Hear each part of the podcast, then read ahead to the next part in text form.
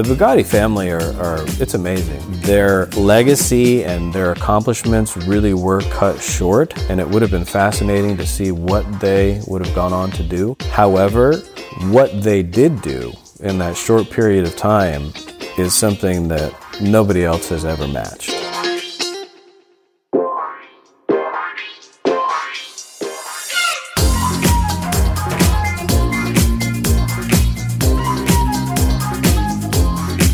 Hi, everybody. Welcome to Horsepower Heritage. I'm Maurice Merrick. And greetings to all of you listening from all points of the compass, from across the country and across the sea. And I've got a great show for you today. But before we get into that, I just want to mention some new stuff on the YouTube channel. I've got two videos with automotive journalist Ronald Ahrens, and the first one covers his boyhood memories of watching his dad racing stock cars in Nebraska, and then his time writing for Automobile Magazine, and that one's called Confessions of a Car Guy. And the second video is a deep dive into some history from the early days of Detroit all the way up into the 70s. So that ties into Ronald's upcoming book entitled The American Automobile from Flivver to Furious. And I think even if you've heard the podcast edition of my interview with Ronald, you're going to enjoy the videos as well because there's lots of archival material in there to help tell the story. And the third video is the Rolls Royce Silver Ghost, which is my interview with Alan and Ivy Clendenin from two weeks ago. And you've got to see these cars. In fact, there's some driving footage in that one and also some incredible photography from my pal Royce Rumsey. And it really brings the whole thing to life. So when you're about to pour yourself a frosty beverage tonight, head on over to the Horsepower Heritage YouTube channel, and I think you'll enjoy the full dimension of these stories. As always, smash that follow button, leave me five stars and a quick review. And now, let me tell you about today's episode. John Bothwell is the director of Pur Sang Argentina, which produces precise replicas of the most desirable Bugattis and Alfa Romeos of the 20s and 30s, and they do other cars too. And when I say replica, I mean they even replicate the original manufacturing methods. A team of 100 craftsmen build each car to order, and no detail is overlooked. Now, John's great uncle, Lindley Bothwell, was one of the first guys to recognize, collect, and preserve early automobiles, and John is carrying on that family tradition, which you're going to hear about and he's a first class car enthusiast. And this is a longer episode than usual, but it is well worth it because I think John articulates the magic and significance of this stuff far better than I could. And it was just such a great conversation. We we could have gone a couple more hours, but anyway, you're going to learn a lot. And the full video of this one is on its way, and I'll let you know when that drops. But seriously, where else are you going to hear about everything from Grand Prix Bugattis and Alfas to restoring a steam locomotive and touring in a Model T? So stay tuned for all of that. It's coming up right after this.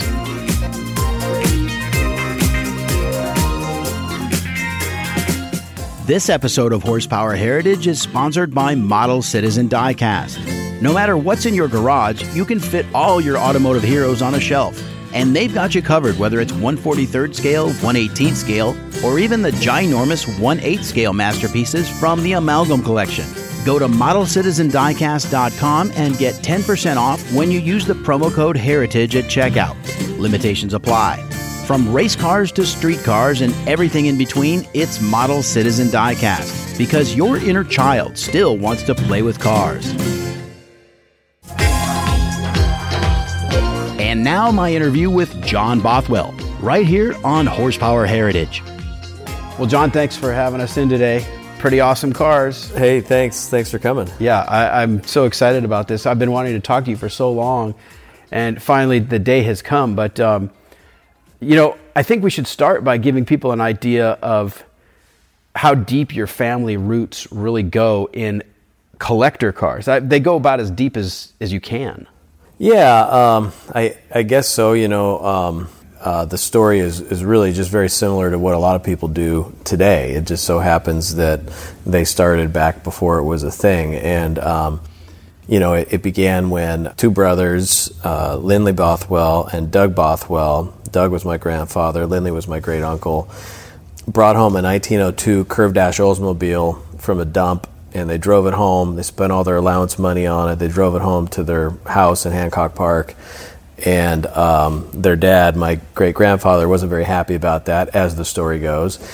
And the story almost kind of gives the sense that his displeasure with their purchase decision is what sort of um, galvanized the, the commitment for future car purchases. And so the uh, Bothwell car collection, as it became known, moving forward would, would consist of a lot of things that came out of dumps and that uh, were rescued. And car collecting wasn't a thing. And you think about it, uh, 1902 Curved Dash Oldsmobile purchased in what was, I think, um, mid to late 1920s. Mm-hmm. So that would be like today buying a car out of the dump that was built in the early 2000s. Right.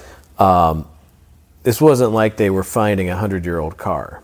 So um, there was a, a, lot of foresight, I guess you could say. People um, would would maybe categorize them as uh, thinking ahead of their time. Lindley would go on to to really be known for that, for um, thinking of things before they became trends, uh, saving old race cars and things like that. So the, the car collection became really early horseless carriages, race cars, and big touring cars. And uh, the first vintage races, certainly on the West Coast, um, and in some respects in the country, were, were things that he put on uh, in the Del Mar Fairgrounds on the oval dirt horse track or on Catalina Island when they would put them on a boat and do a race from uh, Avalon to the Isthmus, uh, all on dirt roads. So there, there was a lot of fun stuff happening that today we would say like, oh yeah, well you know, car guys, you know, they, they rescue old cars, they keep them running, they collect them, they race them, they do vintage racing. But almost hundred years ago, when this all began with the Bothwells, no one else was doing it. So that's what kind of makes the story interesting, I suppose. Yeah, that's what I find so remarkable about it is is that uh, cars were throwaway, and and and old cars just really weren't worth a whole lot of money. Right the other thing that's interesting about Lindley putting on the vintage events is I think, tell, tell me if I'm wrong, but I think that kind of coincided with sort of a nostalgia craze in the 1950s for the gay 90s, right? The 1890s, that, mm. that I guess, Edwardian period uh, when you know there was there was a lot of nostalgia surrounding it. Yeah, absolutely, and you saw that come out in groups that Lindley was very involved with, like the Horseless Carriage Club. Um, other members of the Horseless Carriage Club would be like uh, Ward Kimball, who was Walt Disney's right hand man and animator. And when Disneyland was created, a lot of which was designed by uh, Ward Kimball, um, you see that kind of nostalgia craze where it's the Edwardian period sort of through the lens of, and in some cases reimagined by the tastes of the 1950s. And whether it was in their uh, sort of uh, understanding of architecture or how vintage cars should look.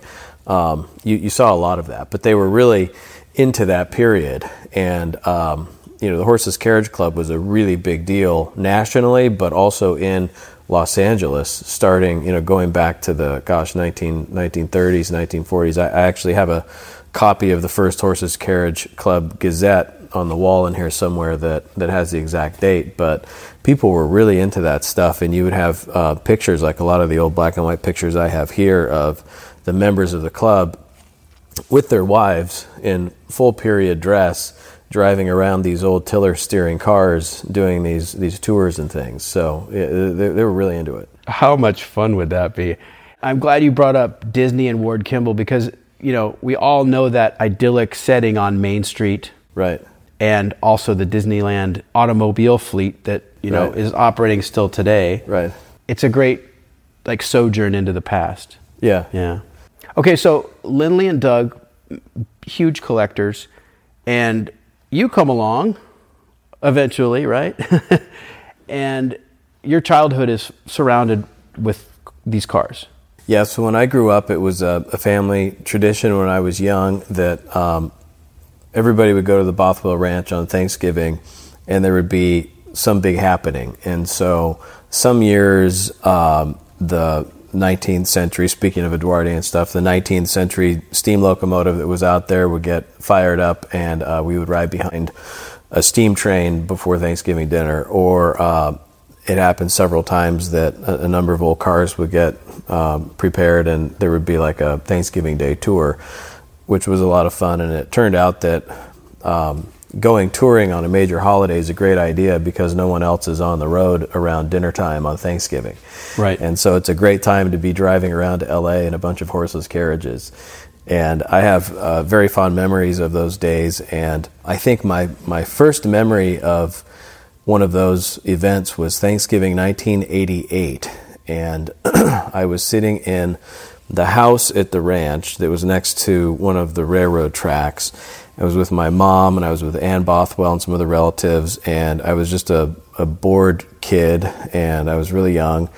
And um, I was looking out the window and, you know, I saw the cow catcher of a steam locomotive kind of pierce through the orange trees and the diamond smokestack and all that stuff. And I can literally remember nothing else from 1988, but I remember seeing that that 1870s steam locomotive with smoke and steam and everything, and it was it was something that you know for a little boy like left a, a huge impression. And um, so I have memories like that of of the ranch, or you know driving around in um, old locomobiles or peerlesses or uh, silver ghosts and things like that on these holiday kind of tours. And, you know, to this day, I, I, look back on those kinds of memories with, you know, I, I, just cherish them as some of my, my favorite memories of my life. Oh, yeah, it's magical, right? So eventually, Lindley's collection was sold off, and that was not too long ago. Yes, when, um, when Anne passed away in 2016, there was an auction that sold most of the collection shortly thereafter. So most of the stuff that was known to the ranch was dispersed, and um, that created an opportunity for everybody to take anything that they had an interest in, you know, including other relatives who wanted, uh, you know, something, a particular car or whatever. But as it happened, um, you know, apart from, well, I, th- I, think my dad, myself, and um, and one of our sort of cousins, I think, were the only people who actually used that opportunity to retain some things and to you know acquire some things. But um, I, I, did I did end up with the the biggest sort of uh, you know intact chunk of stuff as the result of that, including the steam locomotive and all the railroad stuff. And um, I, I've been able to also buy other things since then which you know I've, I've realized I've fallen into the role of sort of buying back the family silver in a sense, and so the cars that um, I didn't already have have subsequently come on the market. So the Peerless that I remember from uh, you know old family holidays, I've been able to buy. Um, I bought a little two-cylinder Maxwell about a year ago, and other things like that. So as it as it happens today, I think right here is the biggest uh, remnant of the most amount of Bothwell cars and other things in one place, including an 1879 steam locomotive. Yeah, that's an amazing. we can talk about that a little bit if you want. I know that you're doing a full restoration of it, and who restores locomotives anymore, right? Right. I mean, yeah, so we, I, I, guess you could say we, we restore all the, the weird stuff that no one else in, in Southern California is doing. You know, we're, we're doing some pretty big car restorations and special projects at the moment, but um, probably the most unusual all of them is this uh, steam locomotive. It's it's really neat. It was built in 1879. Uh, it was the first American-built locomotive that went to Hawaii, and a lot of people know that because of the Hawaii sugarcane industry, there was a, a pretty broad and expansive railroad system there. Um, this locomotive was named Kalakaua after the then king of Hawaii, and it was it was really something very special and very uh, important at the time, and so it was uh, decked out. I mean, it was just a gorgeous. When you think 19th century elegance with brass and gold leaf, this had all of that, and um, it's it's not really been seen in that condition by anybody alive today because it went through several iterations. By the 1920s, it was just a workhorse and it was all black. And then, speaking of this sort of um, fascination in the 1950s with Edwardian things, when it did come to California in the early 1960s, it was restored in a way. Well, it would it would fit in perfectly at Disneyland. It was all painted bright red, and they didn't really do much research on what it actually looked like new, but it, it was definitely something from that era that uh, fit right in the kind of horseless carriage club, Ward Kimball kind of culture. So what we're doing is actually taking it back, and we're doing um, I mean, you could you could say this is sort of like a Pebble Beach restoration of this thing to its 1879 uh, spec, and we've located the original spec sheet from 1879. We know every detail of what it's supposed to look like, and we're taking it back to that, and um, it's it's going to be spectacular when it's done. That's amazing. Uh, now, did you have to hire a boilermaker to work on the locomotive? Um, the the boiler did need some work, um, and we uh, subcontracted a, a, a, licensed company that is recognized by Cal OSHA, and um, the boiler was in remarkably good shape. Um, the the state inspector told me it was kind of funny. He said, um, "You know, I'm not too worried about your boiler." He said, "I'm I'm worried about new boilers made out of Chinese steel that are like in the basements of hospitals, and your boiler has got Vanderbilt steel stamped all over it." And he said, "I think that this is okay, but we found a few things that needed to be fixed, and we had those fixed, and it's all been certified and all that." And um, you know, I mean, the thing has been taken completely apart. What's funny about restoring a steam locomotive as opposed to a car is that you've got about a fifth of the parts. Okay, I mean it's a relatively simple machine. The difference is is that all of those parts are ten times as big as anything on a car. Right. So if you want to put something in a lathe to resurface the tread of, say, the wheel, you need a 10-ton overhead gantry crane to get it chucked up in the lathe. Right. So that's that's kind of where the, the labor comes in. But all of that's done. The boiler's done. Everything mechanical is done, and we're just on to uh, cosmetic stuff at this point. Nice on the downhill. On the downhill, finally, yeah, finally. That's, that's really yeah. cool. So, in addition to the locomotive your personal projects as well as special customer cars you're restoring. You're also the director of Pur Sang Argentina, which uh, is an amazing company. The, the, the the cars that you guys build are like world class, and uh, I'm just really curious how that all came about. yeah, so Persang was started by, and you said it very well, by the way. Thank Persong. you. Pur, pur sang. Right. You know, we're, we're feeling very French at the moment. Oui. And, and that, well, Maurice. So, you know, right. this, this is all fitting together. But most other people I talk to would say persang, and right. uh, persang was started, uh, or, or, in Spanish, pursang, mm-hmm. pura sangre. Um, Jorge Anadon started persang out of a, an ambition to have a Bugatti and to build himself a Bugatti. And like most good things in life, um, this great thing sort of came about you know, you could say a little bit by accident. I don't, I don't think there was. I mean, I know that in the outset there wasn't any kind of grand business plan for for where we are today. We've never like had a a plan with an accountant of this is where we're going to go. This is a very passion driven thing that for every new project, for every car, for, for everything that's undertaken. It's all based on a shared passion of everybody in the team of something that we want to create and enjoy and share the ability with, with other people to be able to enjoy. So, um, you know, we're, what we're doing is we're recreating and rebuilding the sort of lost masterpieces of automotive history. And I, I, guess it resonates with me personally on a few levels because, you know, going back to the, the Bothwell Ranch stuff, growing up and being a kid around these old cars, um, yeah, you know, we would do tours once a year in some of these old touring cars, but all the old race cars in the collection, I never saw those run as a kid. Um, those were used in the 40s and the 50s and the 60s, and then, you know, in more recent years, it's like, hey, those are really valuable. You know, when you've got you've got a Grand Prix winning uh, uh, Peugeot prototype of the twin cam engine design, or a Mercedes simplex Vanderbilt car, things like that. It's like, you know, we're just going to leave those alone. So those were to look at and not to touch. Well, here comes this this venture now in Argentina where race cars are being created so that people can enjoy them and so that people can, uh, more importantly, understand and really experience firsthand why they became famous in the first place. If you're driving a, a sort of clapped out 100 year old Bugatti that's been crashed and put back together a dozen times, you may not experience the sort of vision and design with with with you know sort of precision and sharpness of its designer, Ettore Bugatti. Sure. The, the way you would if you're in a, a brand new car 100 years ago. So we try to give people the experience of what it was like to have a brand new car 100 years ago when they were first made. And um, by the way, just so everyone knows, Pur Sang means pure blood. Pure blood, yes. Or of pure blood. So the idea is the thoroughbred, thoroughbred cars yeah. mm-hmm. of the 20s and 30s. Yes, and that was an expression of, of Ettore Bugatti um, for his own company, Le Pur Sang d'Automobile, the thoroughbred of cars. Right.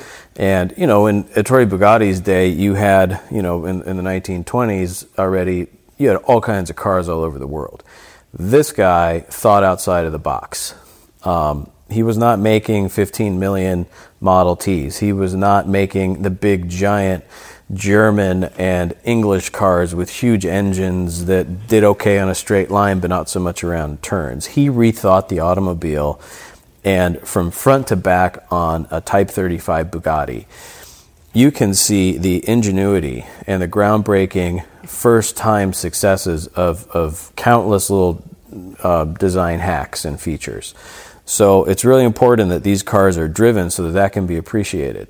And we give people that opportunity. We like to uh, recreate the build process as much as the final product. And so everything at the factory today, with roughly 100 guys at, at the, in the workforce full time, uh, everything is in house. Pattern making, foundry, machine shop, panel beating, paint, upholstery, final assembly, engine assembly, all that stuff is under our roof. Everything virtually except um, I don't know, buying a few electrical components, things like coils, uh, things like tires, but everything else we make. So uh, it's it's a very special company, and I'm I'm very passionate about it. And um, it's funny because in the beginning, uh, Jorge said, "Hey, you, you know you speak Spanish and you're in the states. We should try to sell these cars." I really didn't think that this would go anywhere. I mean, in the back of my mind, you know, he said, "Hey, we should do something together," and I was like thinking to myself, you know, who, who the hell's going to buy a? it's a long shot. Yeah, this is a long shot. And then, you know, kind of, I came back talking to people, and people started buying these, and you know, it's very slowly grown to where we are today, and it's become very successful. And these cars are in very high demand. We have a, a very long waiting list now, and um, it's great. I mean, it, it brings all of us a lot of personal satisfaction because we are uh, giving people with each new car we build, we're giving people the opportunity to experience these and appreciate them. I routinely sell cars to um, Silicon Valley car collectors or people in the in the, the Gulf countries in the Middle East, people who are young and who are wealthy and who have a lot of cars, but they have things like new McLarens and new Ferraris and all the sort of supercar stuff. Right and they've never given pre-war cars a chance because you know you look at them in a museum you see them in a book but where do you get to drive them? So i like to get them to behind the wheels of our cars and it's incredible because our cars compared to a lot of these supercars are really inexpensive. And so these guys will have spent the least amount of money on any of their cars on what they buy from us. And then they come back and they say I can't believe it. This is my favorite car to drive. This is the car that I get in before any of the other cars.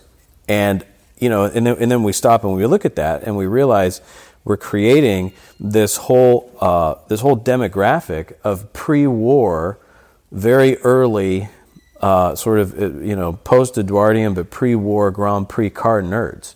All these guys who would have never been interested in it, who would have never had the outlet and the ability to gain an appreciation and, and a passion for this stuff all of a sudden are the guys who are building up libraries and collecting books and they're becoming these like aficionados on pre-war cars. And so being able to sort of proselytize all this stuff in a way that nobody else can because how do you do that if you have a car that's like well here's our museum. You could come look at this static display. Sure. That's very different than saying hey here's a way you can get behind the wheel and drive that thing that changed the automobile forever.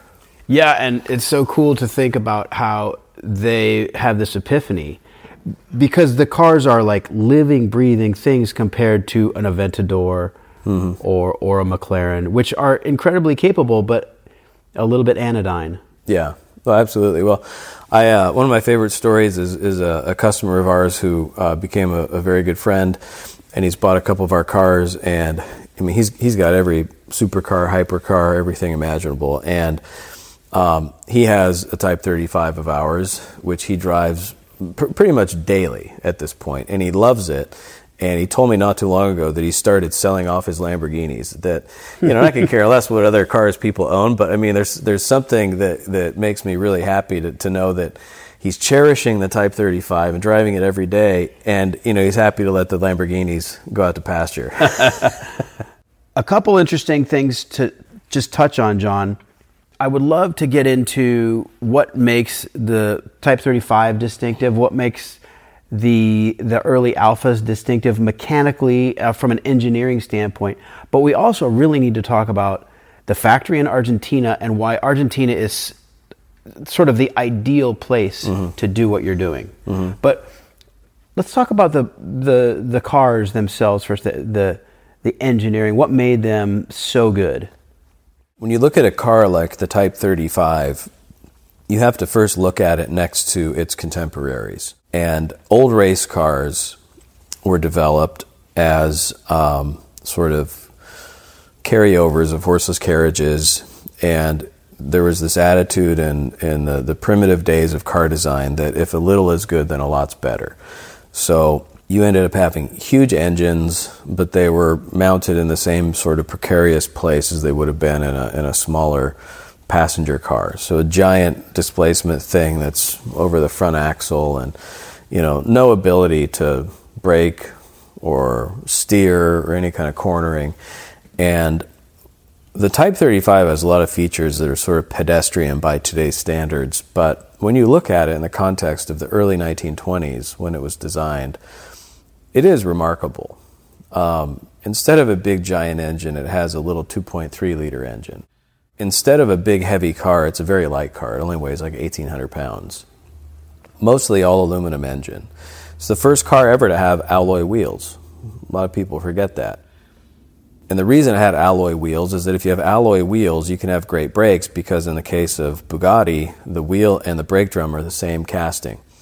So all the heat from the brake drum gets absorbed by the rest of the wheel, the spokes acting as a, as a kind of radiator, and the spokes themselves are uh, angled so that as the car is moving, those spokes act as a fan to blow air onto the drums.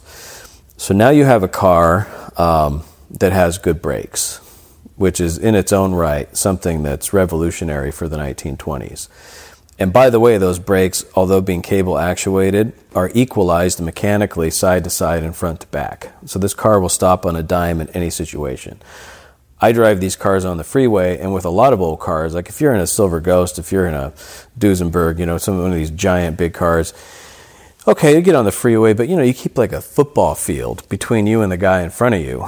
And in a Type 35, I mean, you get in the carpool lane, you get on the bumper of the guy in front of you, he taps his brakes, you tap your brakes, everybody's good. It's like driving a modern car. That's so exciting. And people say, like, well, what have you done to modify the brakes and modernize the design? Nothing.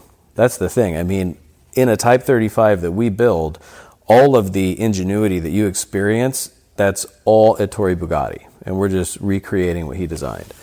Um, the suspension, you know, and the way the car handles, it's, it's like driving a go kart. You've got stubby, little, tight, quarter elliptical rear springs riveted to the chassis in the back. And in the front, you've got semi elliptical springs. You've got coil dampers on all four corners.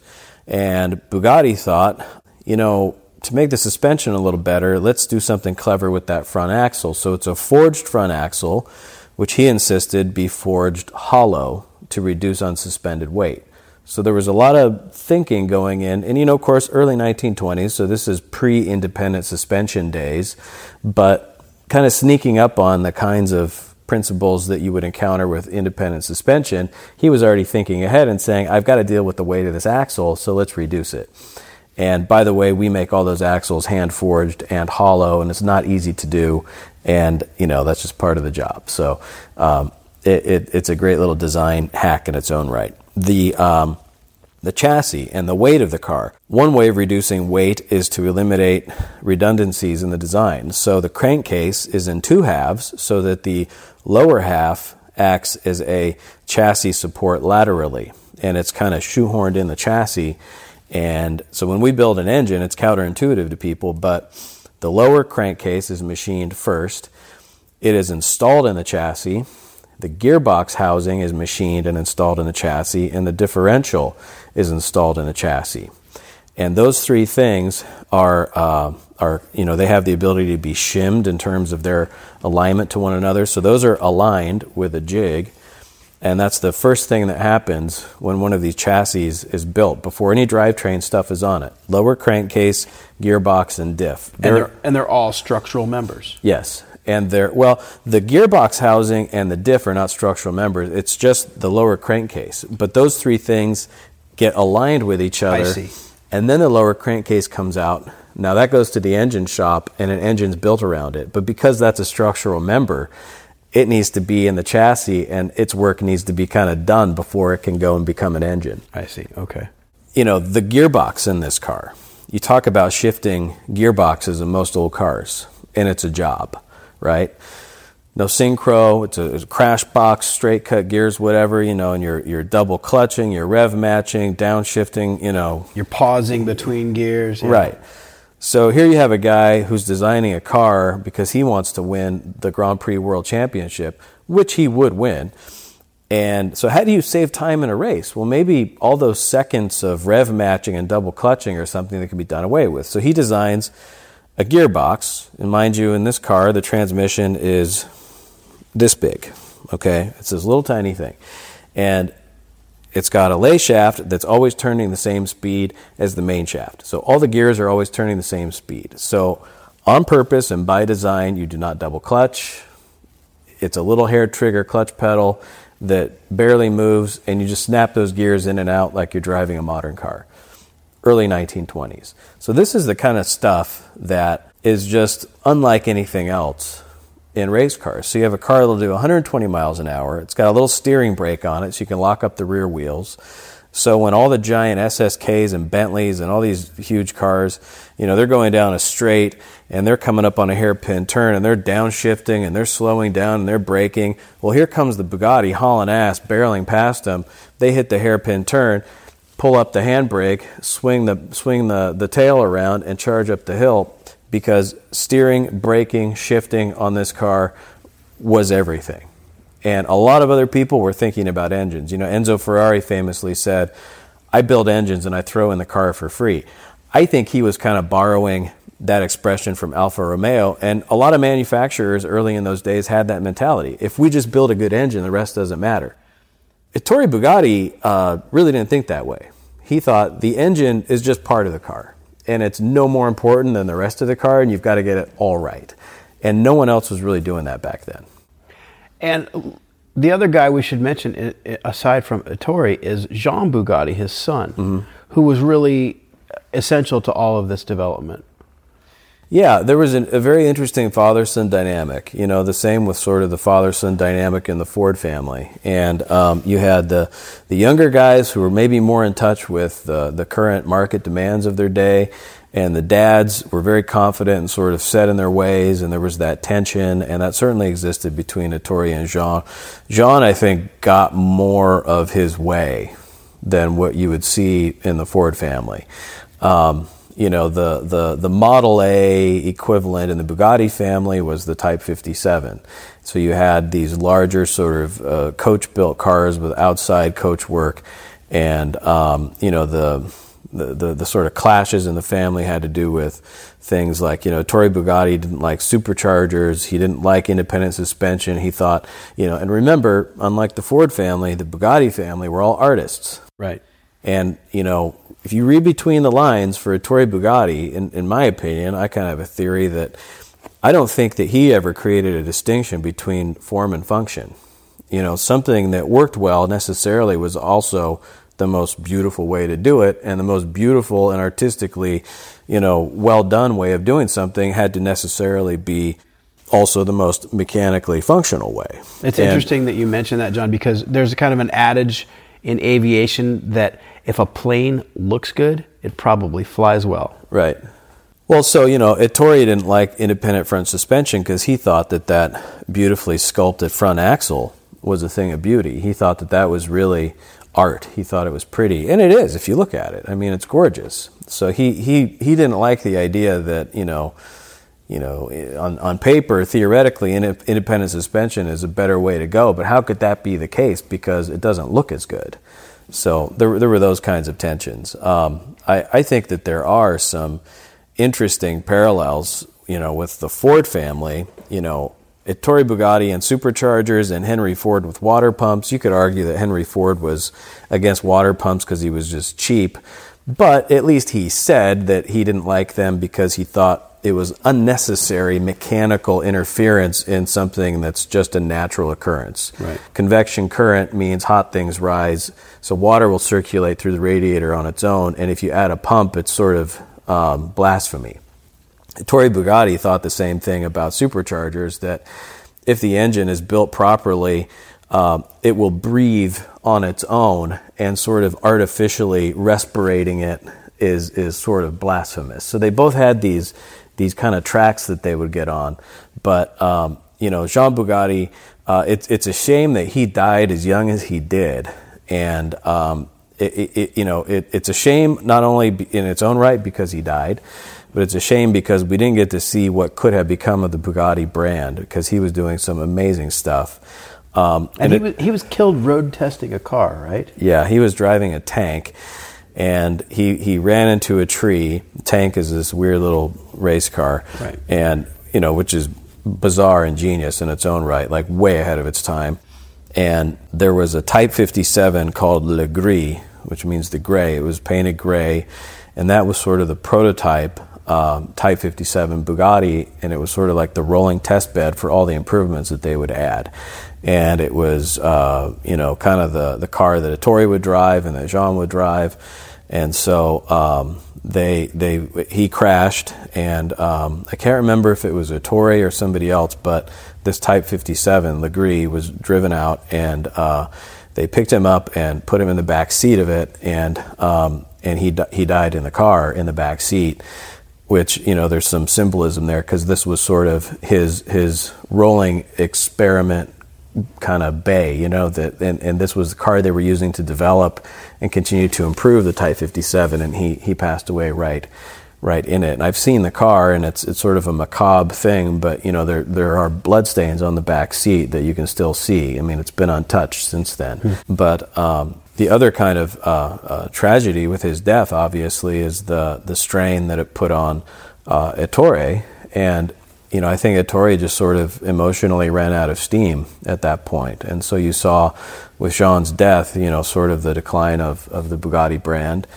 Ettore had other children, but sort of um, curiously, you know, all by different women, and so um, Jean was really his his you could say his favorite, you know. Um, and um, anyway, the, the, the, Bugatti family are, are it, it's amazing, and they're amazing people, and you know there's still some of them alive today, and their legacy and their accomplishments really were cut short. And it would have been fascinating to see what they would have gone on to do. However, what they did do in that short period of time is something that nobody else has ever matched. I mean, it's incredible. So for us, you know, we're obviously very passionate about this and we, we just like it because we're car guys and we're history guys. So for us, it's really neat to be able to um, do a small part in uh, continuing to, to honor that legacy and uh, allow people to learn about it and be aware of it and sort of give, give credit where credit's due. Yeah, for sure.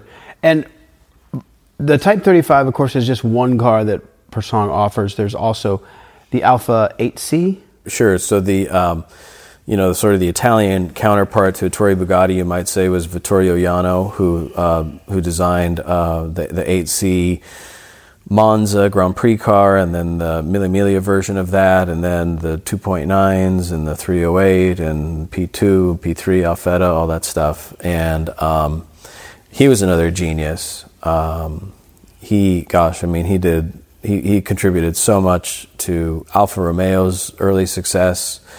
Um, later, uh, Ferrari. Later, uh, beyond that, I, I, can't even remember. But I mean, just about every major Italian uh, car manufacturer had uh, some some work done by by Jano. Um, what he did really, and, and this really did sort of encapsulate that that Ferrari saying of um, we sell engines and throw in the car for free. If you look at the early Alfas, the engine is just like from another planet, amazing, and the rest of the car you're like, okay, that works. But the engine, you know, is like, what is this? It's like pulling the back off of a fine watch. The intricacy and everything's done with absolute style, but also, you know, much like Bugatti, as you said, you know, the form and function is kind of melded together. Mm-hmm. Like the cooling fins on the on the manifold of, a, of an Alfa. Right. You know, it's just amazing to me. Yeah, and in, in the 8C engine, you know, it's an all aluminum engine. Um, it's, it's a dry sump engine. They were all twin cams, supercharged, but all aluminum. And um, same displacement as a Type 35, but much bigger bore and much less stroke. So, you know, you have a nod there to sort of advancements, technologically speaking, in embracing better engineering. Same displacement, but a lot more horsepower than a Type 35. The other interesting thing, also, when you start looking at those Italian cars of the 1930s that would end up dominating over the French cars, is that you know geopolitically, Italy and Germany, and you know probably some other countries, but definitely not France, were getting government subsidies to help them develop their automobiles, and so the Italian cars became just powerhouses, and German cars became powerhouses. And then you look at little old Bugatti, well, he wasn't getting any money. So, around the time that Jano was really starting to work up some of his early masterpieces, you see Bugatti over in France, you know, trying to come up with his next generation car, and you know, you wonder what could have been. Again, you know, if there was money there, he didn't really have a lot of money. You had the 35 being adapted into the 51, which was just a twin cam head on a 35. And then you had the 59. The 59 was incredible. I mean, that was just, I mean, it was a glorious car. But, you know, you had in the meantime Alfa Romeo that was just going off and, and, and doing incredible things, and Bugatti was just kind of out of steam at that point. So right. you definitely had that political component in Europe that, that had a lot of influence on what was being built. By the way, getting back to the concept of uh, maybe an alternative history where Bugatti survives and thrives into the 50s and 60s, and I touched on this in another episode of the show, but to think what might have happened where Bugatti was challenging Ferrari through the 50s mm. and 60s, what an incredible rivalry that could have been. Right. And, I, you know, the Schlumpf brothers collected so many Bugattis in the 40s and 50s and and just hid them away. And if they had taken those financial resources and tried to reinvigorate the company, yeah, who knows what could have happened? Right, because by the the 40s, 50s, um, you don't really see French cars in their prime anymore. They're they're on the decline, and you see other cars that are really in their prime. And so I think if there was the the financial component, then yes, by all means, my gosh, what what Jean Bugatti could have done, what I mean, French engineering is is fabulous. I mean, when you go back to the Edwardian cars, you see what was being done in France, and it's remarkable. So if you take that ingenuity and you match it with the financial resources and wherewithal to actually get things done, um, and and you would make sort of a a, a French uh, Italian kind of uh, thing, you know, in terms of you know what could have gone up against. Maybe instead of Ford Ferrari, it would have been Bugatti Ferrari, right? And that that could have been really cool. Very cool. Well, John, there are probably few places in the world where you could accomplish what you're doing, um, and the history of Argentina is fascinating. Those old world skills that never really perished there. Yeah, I, I would love to hear more about that. Argentina is a, an incredible place. I lived there for um, about 15 years full time, and um, I, I, still love it. And of course, I go there all the time. But you know, you, look at a, a, country in South America, very far away from Europe and, and the rest of the world geographically, and uh, originally a colony of Spain, and then it gets its independence, and then a lot of Italians go there, and then World War One, World War Two, you start to see a lot of immigrant waves from Europe, and Argentina, in particular, saw a lot of immigrants who were of um, the, the, the upper classes in Europe who were going there, and um, there was sort of this prevailing mentality that a lot of people in Europe felt that Europe would never recover from the war and that it was just over, it was done. And they felt that they needed to relocate their lifestyles entirely to sort of this new Europe in South America. So you know, Argentina and well, Buenos Aires in particular would become known as the Paris of the South, and for good reason because you had entire palaces in some cases being disassembled and shipped down to Argentina and rebuilt. Um, you had all of the sort of uh, the, the lifestyle trappings of the upper classes in Europe being sent down there. Polo, you know, Argentina is to this day famous for polo, and that's because that became something that all these, these people who moved there wanted to take with them.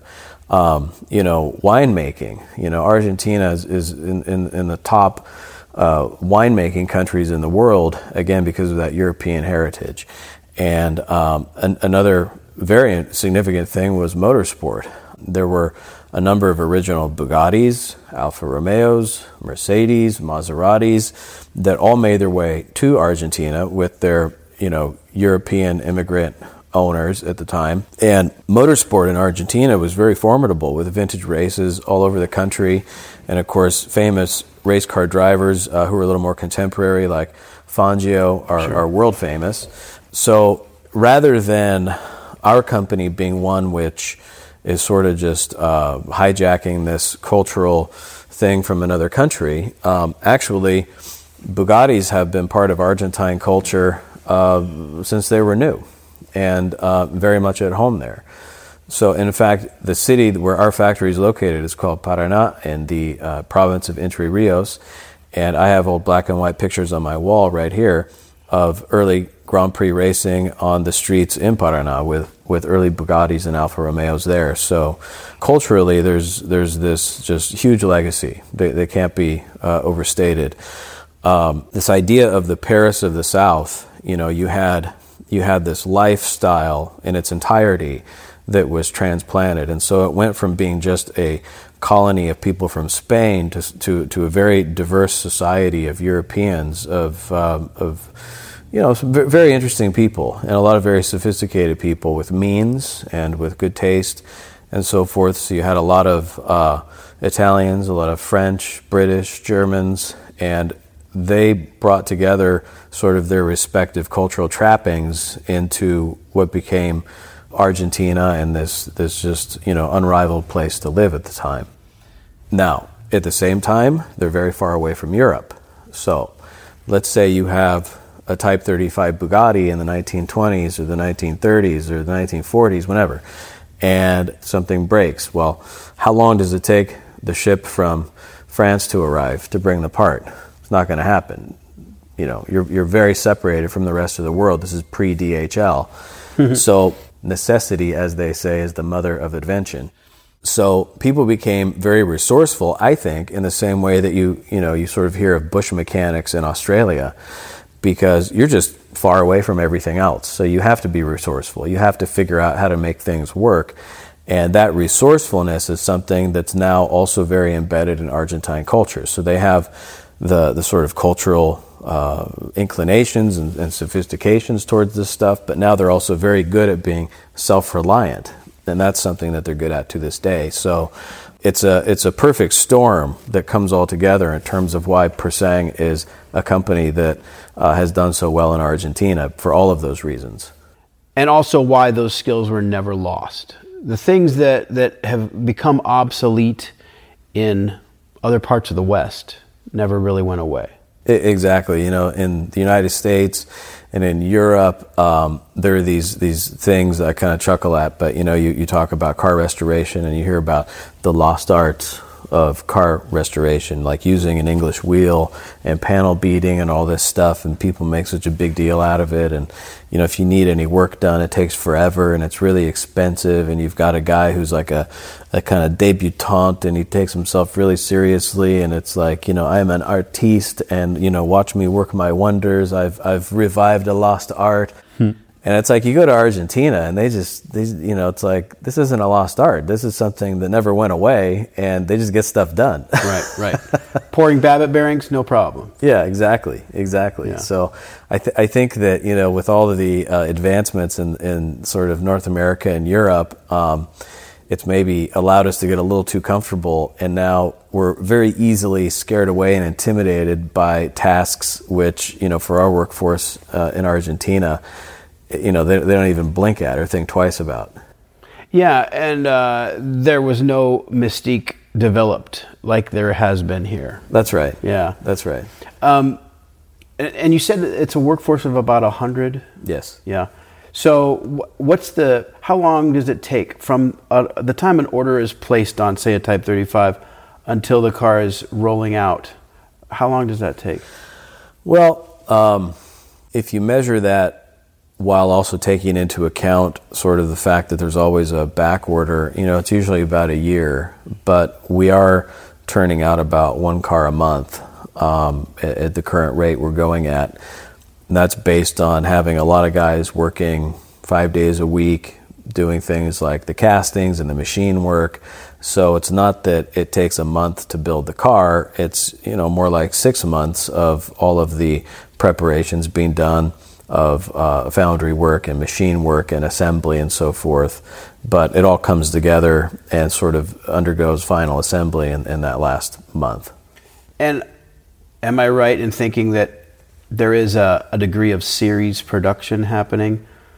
Um, in other words, it's not like you're uh, casting one engine block at a time. Well, the um, the way that we build things is actually, to many people's surprise, um, not much different than what they did back in the day, and we have not really modernized that. Um, when we build an aluminum wheel on a Grand Prix uh, Type 35, for example, uh, that that happens one at a time, and Wow. it'll be an entire week of making that mold and you know it's like putting together a puzzle to make that sand mold and then on the friday of that week the metal is poured and then the mold is broken apart and you see if the casting turned out well or not. And if it does it goes to the machine shop and if it doesn't it gets thrown back in and melted again. Wow. but those are one at a time and uh, in the course of a week two or three or maybe four molds might be made for, for wheels like that. But i mean it's for every piece it's a ton of work from start to finish. For cylinder blocks it's the same thing those get done one at a time each sandbox has to be made one at a time and all of the time goes into preparing the molds for the pour the pour takes a matter of minutes but getting all of that set up and using the patterns to press the sand and then hardening it and then putting all that together. Um, I, I, I always love going into the foundry and watching those guys work because it's just this very tedious, sort of endless job of building all these little puzzles. And they know that, you know, they're going to get their metal poured in them and then smashed. Right, right. John, there are some concessions to modern life, right? For example, like metallurgy has changed. So I imagine some of your uh, some of your raw materials are much improved from the original. Uh, your your methods really haven't changed, and it results in a really authentic product. But then there's a couple little conveniences, or, or at least concessions to the modern day, right, i- that are built into the cars. Um, y- yes, but actually not very many. Um, there are a lot of uh, aluminum pieces in our cars, and when it comes to aluminum castings, aluminum has come a long way in the last century. Right. Um, aluminum, going back to the first days of alloy wheels, if you look in old photos, you can see stacks of alloy wheels in the pits during Bugatti races, and presumably they were changing out wheels as frequently as tires because Right. of the metal fatigue. Um, today, like when we pour aluminum, they used aluminum, we use aluminum. Same material, however, the alloy totally different. We're using 6061 T6, uh, which is induction hardened before it's machined, and it's something that's bulletproof, which everyone is, is more than thrilled to have, uh, especially when you're talking about the wheels that are under you. Absolutely, yeah. And then, now, what about? Uh, isn't there? Aren't there a couple of, of different things about the electrical system that uh, are just more a little bit more convenient than than the original cars? Well, in the Grand Prix French cars we do, the electrical system is the same. The only difference on the Grand Prix cars specifically, like the Type 37, 35s, 51s, is that originally from the factory it was a total loss electrical system. So you were meant to use the, ba- the, the battery for starting. Um, a lot of people think they did not have electric starters. They did have electric starters, new. And so we haven't departed from that, but it was a total loss system. So once you depleted what was in the battery, um, you had to charge it or put in a new battery. Uh, we have followed suit with what a lot of original Bugattis were already doing before we started building our cars, and that is adding an alternator which is hidden under the seat and it runs off of the drive shaft so that you can't see it. And you know that's just a very small nod to convenience, but things like that that we do um, were were implemented on these cars before we started doing them. They were implemented by the Bugatti, larger Bugatti community, and things like that. Um, with the Grand Prix cars, I think one of the biggest uh, adaptations or improvements that you can spec out on a car has to do with the engine, specifically um, the bottom end, because the Type 35Bs had roller bearing cranks. Uh, other Type 35s did have plain bearing cranks. The Type 35As had plain bearing cranks originally. So what we do is we offer an option where the Type 35B can be ordered with a plain bearing crank, which is something that reduces long-term maintenance because roller bearing cranks have to be taken out of the engine and disassembled and uh, and rebuilt sort of on a regular basis. So uh, by by putting a plain bearing crank in it, you've got a car that is, is not going to have to undergo those maintenance cycles. Right. And then the cylinders are sleeved with steel or Nikasil, or what do you use? Well, in a Type 35 and all the, the Grand Prix cars, they have cast iron cylinder Oh, blocks. Okay. Okay. Yeah, I thought that was also aluminum, but No, the blocks are cast iron. Okay. And interesting about the blocks is that the head is uh, integral to the block. It's not removable because they didn't want to deal with, uh, back in the day, Ettore didn't want to deal with uh, head gasket problems. So you do not have a removable head, which makes machining uh, valve seats kind of fun and all that stuff. But it is something that's, that's pretty stalwart and, and reliable. yeah, very cool. Now, I'm curious about the breakdown of how many customers order, say, a Type 35 versus an Alfa. Yeah, the the um, the Type 35, bar none, is our is our, our best seller, um, and for good reason. You know, it's it's a lot of fun. Uh, it's a lot of car for the money, and I'd say that it's it's 90 percent of what we do, and it's it's by far the most popular offering we have. Super cool. Now, we're both heading to Monterey Car Week in a little bit. Pretty exciting, and you're gonna have a big display this year, right? Yes, so we've uh, we've actually displayed at Retro Auto every year since uh, that event began, and we will uh, we will be there this year. We're going to have a, uh display space that looks just sort of like this uh, this room right here, and we're going to have a couple of great cars. And if any of y'all watching are going to be at Retro Auto, it's in the Concours Village area, adjacent to the Gooding auction tent. And you will definitely see us if you come by, so please stop by and say hello if that's the case. Fantastic. Now, uh, how long are the test drives? You know, there was, I think, one or two years I tried doing a ride and drive kind of thing up Yeah. there, and I had my display inside the big retro auto tent, and I had a car that was sort of at the back of it next to an opening, and I would like roll the car out and I would roll it kind of down the parking lot a little ways before I would start it because I wasn't really supposed to do that, and I take people for a drive and that is just not the week to be driving a Grand Prix car around uh, that area, Right. Uh, in in Pebble Beach, you know. So we have, uh, yeah, that that was a lesson learned, and, and we're now just doing uh, static displays. I remember I gave a guy a, a test drive one year, and it was in the evening, and it was still light outside, but we actually made it, and we kind of did this loop, and um, I was just hauling ass, and there was no traffic, and I was really happy about that. And I wanted this guy to experience the car and really show off what it could do. And so I just I drove this thing like you're supposed to drive them, and came into a stop sign, and this like Karen kind of woman pulled up next to me and was just screaming like, "How dare you drive like that around here?" And it's like, okay, like you know I everybody else is like, you know, they want to like give you a high five and stuff, but you know, Right. You get some of these people, and it's like, did you know about Pebble Beach when you moved into the area? You know Yeah. this happens every year, right?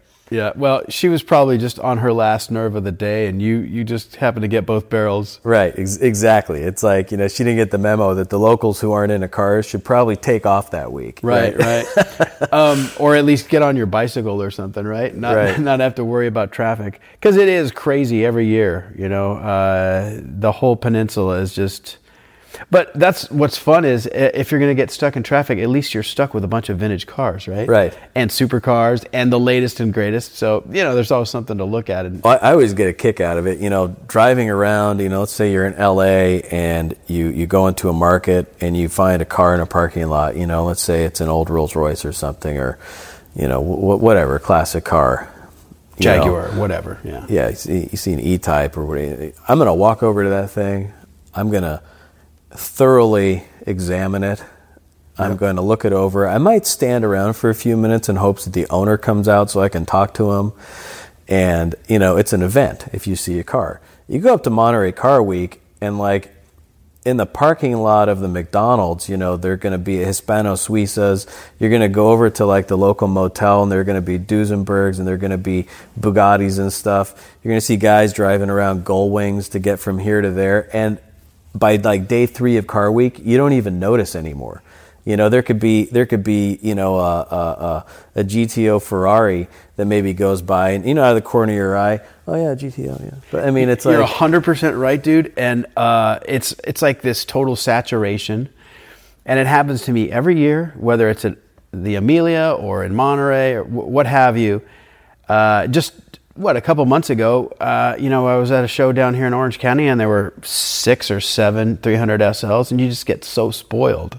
yeah. Uh, yeah, but we have to always remember how lucky we are because there are vast, vast tracts of land where there are no classic cars to be seen. That's right. All over the country. And people are like, you know, they see a 69 Charger and they get excited. most of the country, in my experience doing tours and, and doing long haul road trips and stuff, most of the country does not have a uh, car culture that's very deep, or at least they don't have the the uh, the real blessing of being able to see these things on a regular basis. I mean, I've I've been driving around, you know, like Model A Fords before, and you go through some towns in Texas where people think you're a celebrity, and it's like, you know, driving around any place in Southern California, nobody cares about a Model A. They're used to seeing Gull Wings and E types and all kinds of cool stuff. Yeah, for sure. Well, and that reminds me, I wanted to ask you you drove your Model A Woody all the way from California to Florida for Amelia Island this year. Tell, tell me about that trip. Yeah, you know, it, it kind of came about because at the time, for whatever reason, I, I didn't feel like dealing with major airlines. I hadn't been on a flight for a couple years because of COVID stuff, and it, it kind of felt good. And um, and I thought, well, you know, I can drive that. And um, I always had a feeling in my Model A that it was kind of like an indestructible car. Mm-hmm. And I have a lot of Model Ts. And when I got my Model A, it was like the sort of messianic fulfillment of the Model T legacy. you know, like all the things a Model T doesn't have that you try to modify into a Model T, the Right. Model A is just born with. And I still like Model Ts a lot better. But the Model A always gave me this impression that it was just this und- indestructible car that you could do anything with. And so I thought, yeah, what the hell? You know, we're going to drive that thing to Florida and go to Amelia. And uh, yeah, and we did. Um, It's a 31? uh, 29. 29, okay. Yeah. It's a four cylinder, right? Mm-hmm. Yeah. And uh, highway gears and It's got a Mitchell overdrive in it. Okay. Um, it doesn't have anything that's uncharacteristic for things you could have done to it at the time. Sure. It's it's got a high compression head on it. It's got a Schebler carburetor, and it's got a Mitchell overdrive. Everything else is stock. And uh, so I was on Highway 10. I did 10 all across, and uh, it was a great trip. We had no issues, um, except for once we got in Florida, um, five miles out from Amelia Island, having conquered the entire country. Uh, some old lady pulled out right in front of me, and we kind of had a, a brief skirmish, and we kind of brushed up against each other. And I was five miles out, and I didn't even stop. It was totally her fault. And she thought that you know we'd be pulling over and exchanging information, and I was like, I could care less. I'm not stopping. I'm going to ah. keep going. I'm I'm going to make it there to the Ritz Carlton, and it you know we So did you get a little rash on the fender? yeah there was a little rash. We fixed it when we got back. yeah. But Wow. other than that, it was a very uneventful trip. Now, did you have to panic brake to, or did you just swerve? I threaded the needle. I went Yeah. between Oh, her and man. another car, and it kind of worked out okay. But God help you if you're driving an old car in Florida. You know, I mean, you got old blind people everywhere. Five miles out. Man, uh, yeah, that's the luck. And that wasn't my first cross country trip, by the way. In 2016, I drove one of our Pur Sang Type 35s across the country. Um, and we did the great race with Jessi Combs, who was the Grand Marshal between California and Illinois. And then that event ended in Illinois, and we continued on to New York and New England and did the full cross country thing. And that was a great trip. The gas stops must have been kind of interesting. Uh, a lot of questions for sure. Yeah. Um, I learned a lot about the fuel economy of these cars. You know, they're loud, and so you think they must be gas guzzlers, but we were getting about uh, you know between 15 and 18 miles a gallon on the highway. Wow. What kind of uh, revs are you turning at freeway speed? You know, you're going more than fast enough to be in the far left lane at 4,000 revs. Okay. Um, I was doing anywhere between, I don't know, I'd say probably 80, 85 the whole way, maybe more. But, you know, the car is happy doing. It's, I, it's in its sweet spot, right? yeah.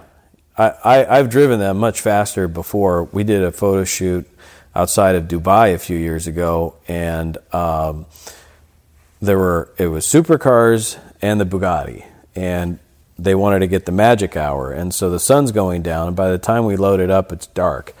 We're an hour and a half out from Dubai, and like I can't remember who I I was following Matt Farah and Chris Harris was following me, and they were each in some kind of supercar, and all I know when I'm driving this thing, I'm thinking to myself, I don't know where the hell I'm going. I have no idea where we are. I'm in the middle of nowhere, and I'll be damned if I'm going to get lost out here. And so And everything looks the same. everything looks the same. And we're on this highway, and there are these uh, big, you know, galvanized steel lampposts that go up really high, and there's like a speed camera on each one of them. So we're in this this entourage of cars, and you know, if you see the flash, it means that the speed camera got you because you're going too fast. And so, you know, we're going down this road hauling ass, and it's like flash, flash, flash, flash, flash. And they kept going faster and faster because I think they were trying to see like when I was going to fall off, you know, like how Right. how how could I how far could I hang on into this? And I never let go. And we came into the city, and um, there was you know they, they have these these really big swooping kind of turnoffs, and everything has this fine dust sand on it. And I'm following Farah. I think I was following Farah, and I got the Type 35 into like a four wheel drift, doing um, must have been 80 miles an hour. And uh, anyway, we got back to the house, and all these guys came running up to me, and I couldn't hear anything because you know when we were on the road, I think I was doing well over 100 miles an hour. I couldn't see gauges, I couldn't see anything. My face was like flapping, and we had to be doing 100, 110 for like over an hour and a half straight. So we get in, and I'm deaf. I mean, I can't hear anything. Yeah. And all these guys are running up and like happy because the, the, the Type 35 made it, and they, they weren't sure if like it could go that fast, and it was the sort of endurance thing that that kind of happened by accident. But You got to taste like a little tiny bit of what it's like to be at Le Mans. yeah, I guess so. I guess so. I mean, it's going across the country. All that to say was a breeze compared to that. Yeah. Um, you know what I wanted to ask, John, is um, are a lot of your customers, are they owners of the original cars as well? And they, but of course they can't drive them because they're so valuable? Um, you know, more often than you would think, yes. Um, I have had original Type 35s that get sent to me for mechanical work and servicing and that kind of thing. And then the owners very quickly realize it will be cheaper if they just buy a brand new Pur Sang clone of their car. Yeah. And they take the original one and they leave it all original just how it is, and that gets parked in a special place. And then they go out and they drive the new one with sort of guilt free driving. Besides what you're building right now, is there anything else in the works? Well, something that um, was was actually just sort of announced not too long ago was uh, our newest car, which is the C6 ML car, and um, That's right, I did see that. yeah, that that was all Jorge's doing. You know, he's really sort of the creative mind behind things, and I didn't totally buy into that in the back of my mind as that was being developed. I thought, who is going to care about this thing?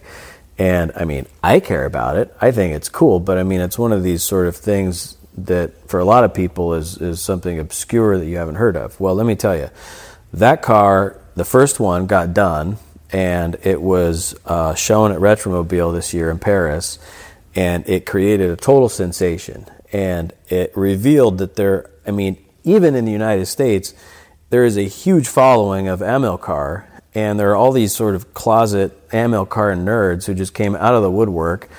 And so, all that to say, again, it, it, it speaks to the point that when you're passion driven and you just kind of follow your instinct, as Pur Sang has always done, um, good things happen. Yeah, what's the thumbnail sketch of Amilcar? Because I, I'll confess, I know almost nothing about them. It's French, of course. Yeah. It's like a little voiturette. I mean, you're Yeah. looking in front of you, there's a Type 35 here, and the Amilcar makes the Type 35 look like a giant. Right. Um, it's an inline six supercharged engine. It's very small displacement. It's like a liter and a half, I think. And um, it's very light. It's very light and it's very fast.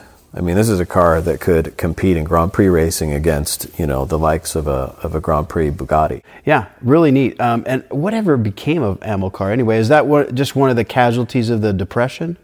I don't know if it was the Depression that took it out or uh, World War II, but one but between those two, yeah, it um, it's long gone. Yeah, really distinctive looking. Um, they have a lovely, even just looking at them, they have a, a, per, a lightness that you can perceive. Right. I really like that about them. With a huge supercharger. I mean, the, su- Yeah. the supercharger has the appearance of having more displacement than the engine. Wow, amazing! It's a like a roots type. yes. Twin Yes. screw? Mhm, Yeah. Twin screw, just like a Type 35. Okay, really cool. Well, I'm gonna have to. Uh, is that on your website right now? Uh, no, it's not, but Okay. I can send you some pictures of it. Yeah, send me some pictures. I'll include it in the episode. It's in our Instagram page. too. Awesome. Very good. You know, earlier when you were talking about how you had that customer who had Lamborghinis and he had this epiphany with the Type 35, that made me think of something else, which is that almost by definition, the driver is the least important part of the car these days. And the manufacturers that were really focused on building a driver's car, they've kind of lost the script as well. Hmm. Isn't that really like that? That's kind of what drives you, right? I mean, Well, absolutely, because with these old cars, the driver is part of the machine. When when you are driving a Type 35 or a Monza or any of these old cars and you're driving it well, you really sync up with the machine. And you get to the point where you stop looking at the tach because your body has memorized the sort of uh, pitch frequency of the gear whine, and you just know that's when you put it in. So, I mean, you, you really merge with the machine, and it's this biomechanical thing that gives you an experience that a car today won't give you. I mean, there's some cars today that you, you, you can't even open the hood on them, right? And so you've got the simplicity on one hand of these of these antiquated things that were designed 100 years ago, but you've got the ability as the user to really have this hands-on analog experience that that satisfies on a level that the newer cars just don't. But because that's also something that often is prevented by the scarcity and the value and the age of the original cars, you know, I really I'll I'll come back again to the idea of Pur Sang being a car for people that want to experience them and want to drive them. I mean, we are there for people who want to drive. We we are a brand that caters to drivers. And aren't you doing a tour coming up? yeah, we have a tour coming up in Napa Valley, and it's uh, something I'm doing with Wayne Carini, who's one of our customers. He has a, a twin cam Type 51, and we've got, um, you know, I've invited several people, and we'll see kind of what the group looks like. But we're going to, um, we're going to repeat a tour route that I just did uh, with some Horseless Carriage Club friends. And we're going to do Napa, Sonoma, kind of Highway 1 north of San Francisco, and all that stuff, but in the Pur Sang cars. And I love touring, and I'm always touring my own cars, and I'm always happy to organize tours for our Pur Sang cars. We let the, the events themselves kind of roll out organically, you know, as as I'm talking with different customers in different places, different little groups, and, and we say, hey, we should do this. But you know, the point is, is that it's all about driving these cars, and I want to uh, facilitate that as much as possible. And that's definitely a huge part of the ownership experience of these cars is doing this kind of stuff together, getting out and stretching their legs. Um, it's my favorite thing to do regardless. Yeah, and know? it's it's about bonding with the machine, right? Like absolutely, you you can get in and you can take a weekend drive on your own, or you can be with a group and start to compare notes and really just sort of make it part of your muscle memory, dial it in. Absolutely. And you know, it doesn't matter how much I think that my own cars are sort of ready and sorted out. It's always in the context of a tour that they get taken to the next level. And you know, we you know, our, our, mutual friend Alan Clendenin with the Rolls Royce tour, the Silver Ghost stuff. I mean, we took our Silver Ghost and our then nine month old boy and did that entire tour and learned a ton about the car, comparing notes with the other guys in the parking lots at the end of the day. Mm-hmm. I mean, you, you, you can you, you cannot absorb that much information if all you do is read old books about these cars. Right similarly, like you know, with the Horseless Carriage Club guys, we just did this thing, and it was I had my locomobile there. We had um, three Pierce Arrows, a Rambler, two Pope Hartfords, and um, it was just incredible. I mean, century plus old brass cars tackling you know some pretty some pretty gnarly roads, grades, turns, all that kind of stuff and uh, by the way, this was up in Sonoma and Napa. Yeah, that okay. was that was just a couple weeks ago. Yeah, and um, you know, so that I I love to drive these things, and you understand them, and you learn about them, and you appreciate their original design as you put them to those sort of tests. Did you guys drive that highway between Santa Rosa and Calistoga? Uh, it's boy. a really windy, and it's got quite a quite a few grades on it. It's pretty challenging for even for a, a new car? You know, I, am sure we probably did because the guy who arranged this tour made sure that we didn't miss any hard to drive on road. Believe okay. me. Yeah, yeah. uh, yeah, just being, and the other thing too is being in the mix of cars of that age. You get that sense of time travel that I right. love, you know? Yeah. Well, and, and about the tours that I do with my own cars, it's all about just that time travel when we build cars new at Pur Sang for our customers, I, I, tell every single one of our customers that this is a time travel experience, and that's that's totally what it's all about. And um, you know, you you experience that as you enjoy the cars. You experience that as you as you work. And on a lot of old car tours, there is a lot of work. It's just not a vacation. I mean, I, I tend to come home exhausted from these things, but it th- that in its own right, that experience takes you back in time. Um, you know, case in point, when we were up in Napa a couple weeks ago, I had one of my locomobiles, which when it was sold was the most expensive car in the United States, and it was billed as the best built car in America. Well, on day two, I was dealing with electrical shorts and other things, and um, it's got such a complex electrical system that I just decided to leave it alone. And you know, we, we could do a two-hour episode just on what I dealt with for the first two days of troubleshooting that car.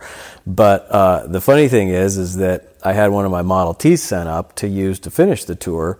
So in the same tour, here we had the most expensive car built as the belt, best built car in the world, uh, or at least the best built car in America, and then the $300 Model T that they made 15 million of right on its heels finishing what it started. Yeah, that's and some definite contrasts there. Yeah. Old Henry comes to the rescue once again. I was it's funny, I, the Model T came up and the night before I drove it for the first time I was thinking to myself, you know, lying awake at night as you do before you drive the next day. You know, this sure. is this is you know not what normal people do, but a guy like me, I'll lay up sit sit up at night awake wondering how my car is going to run the next day and what kind of problems I might face. And I was thinking gee you know we got uh, we got a 50 horse Pope Hartford on this thing. We've got a 40 horse Pope Hartford and a 66 Pierce Arrow and a and you know all these other cars. And I'm thinking boy my, my little Model T I, I better leave last in the morning because I don't want to hold these guys up. And so I did. And uh, I very quickly was behind the, the last car in the pack and kind of hung out there for a minute and got a little got a little impatient, so I passed him and you know, by lunchtime, I was right behind the number one guy in front of everybody else, and that Model T had no problem keeping up with that pack of all the expensive luxury brass cars from its day. That's awesome. By the way, was that Model T in the family earlier in no. in its life? No. Okay. No. This this particular car.